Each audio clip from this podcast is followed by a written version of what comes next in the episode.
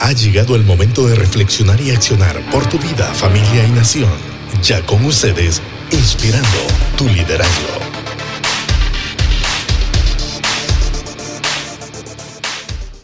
Leía este texto en Hechos 13:43 que dice, porque así nos ha mandado el Señor diciendo, te he puesto para luz de los gentiles, a fin de que seas para salvación hasta lo último de la tierra.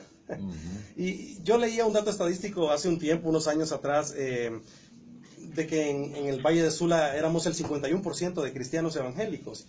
Y en Honduras, más del 89% de la población es cristiana, ¿verdad? católica, evangélica.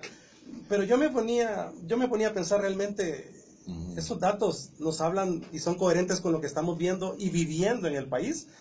Pronto en América Latina seremos 500 millones de jóvenes menores de 25 años. O sea, en América Latina dentro de unos años habrán chicos de menos de 25 años en una cantidad de 500 millones. Una cantidad impresionante. ¿Qué haremos con tal cantidad de personas? ¿Qué haremos con los propósitos de estos niños y de estos jóvenes?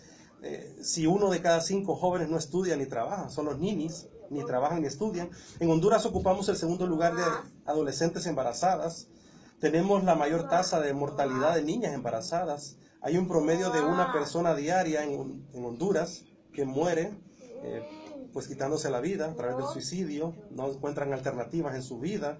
Hay unos 800 mil jóvenes que no encuentran un trabajo, o sea, que están desocupados y pueden ya trabajar, pueden ir ya a ocupar un puesto en un trabajo y no lo encuentran. En promedio, en Honduras hay una muerte exagerada a diario que nosotros vemos y así, podemos ir viendo datos estadísticos muy crueles y, reales de lo que está viviendo nuestra sociedad en Honduras y en América Latina. la, la, pregunta es, ¿cómo, ¿cómo vamos a responder a esta cantidad de problemas y a estas situaciones que estamos viviendo?